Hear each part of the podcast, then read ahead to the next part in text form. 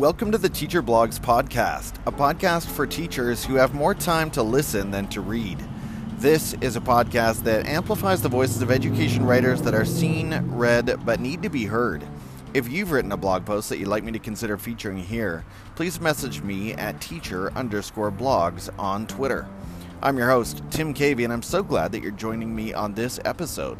Let the learning begin. Today's blog post was written and read by Lynn Thomas. You can read it on the Teachers on Fire magazine on Medium or on Lynn's blog, located at wordsgrow.com. You can also connect with Lynn on Twitter at TomLynn101 or on Instagram at ThomasHousehold101. Now, here is Lynn's blog post Ready, Set, Climate Action.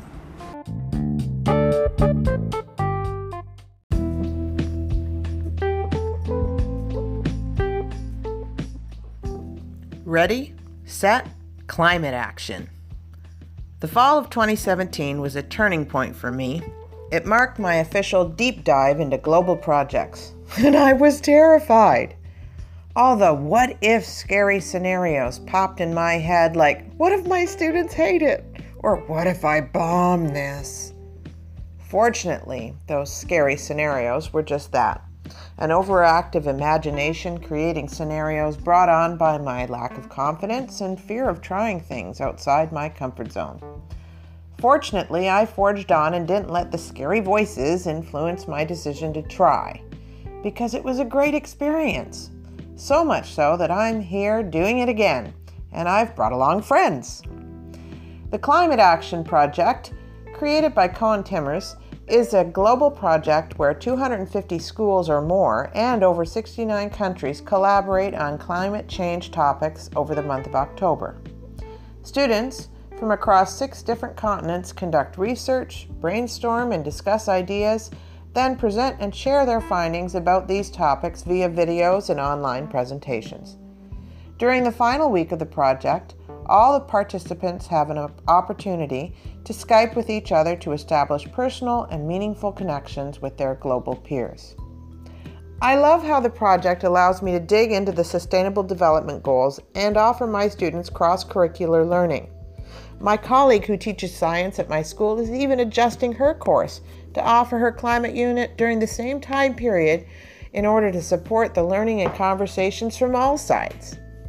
Furthermore, the project incorporates the collaboration and technology skills that I know are important for my students, but which also makes it more accessible and inclusive. While I love the concept, the first time I did this project, I couldn't see exactly how it would play out in my classroom, particularly since I teach English language and literature, not science or geography or social studies. But then I read a more detailed description Koen gave in a welcome in the project email. It was talked about students being like journalists, researching and reporting on their findings via video and presentation, so classes from around the world could share in the discoveries as well. That is what then helped me envision this project for my class, since journalistic type skills are part of my curriculum. From there, it grew. In tweeting about the project, I piqued another English colleague's interest, so she joined as well. Then she and I started collaborating. We chose novels focused on climate change for our students to read in small groups. We live at opposite ends of the province, so our students blogged about their books with each other and we all created videos and presentations to share. Skype calls with other classes from around the world was a particularly cool experience since my students had never done anything like that before. It was the first time for me too, and it was all the convincing I needed to see that connections like that were a powerful learning tool. So Skype became part of a regular part of our class.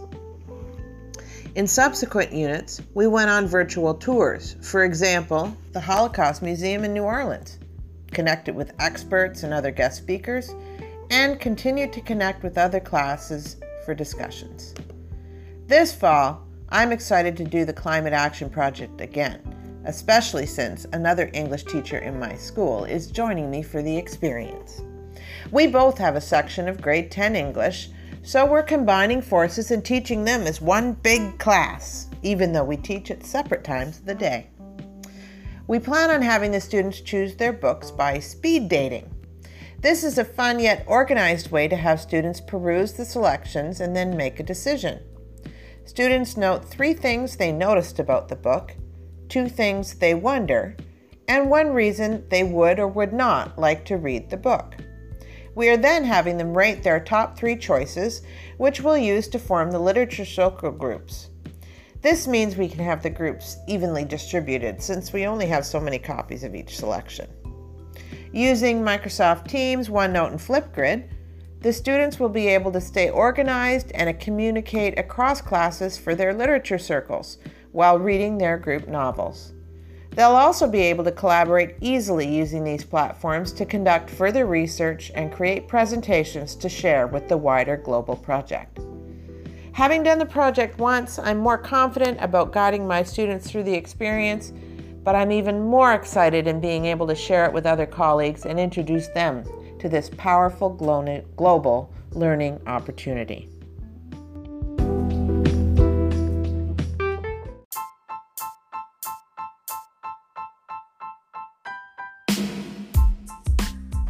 You just heard Ready, Set, Climate Action, a post written and read by Lynn Thomas.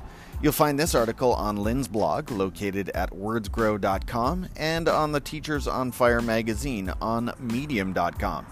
If you're listening to this podcast on a mobile app, you should also find a direct link in the show notes.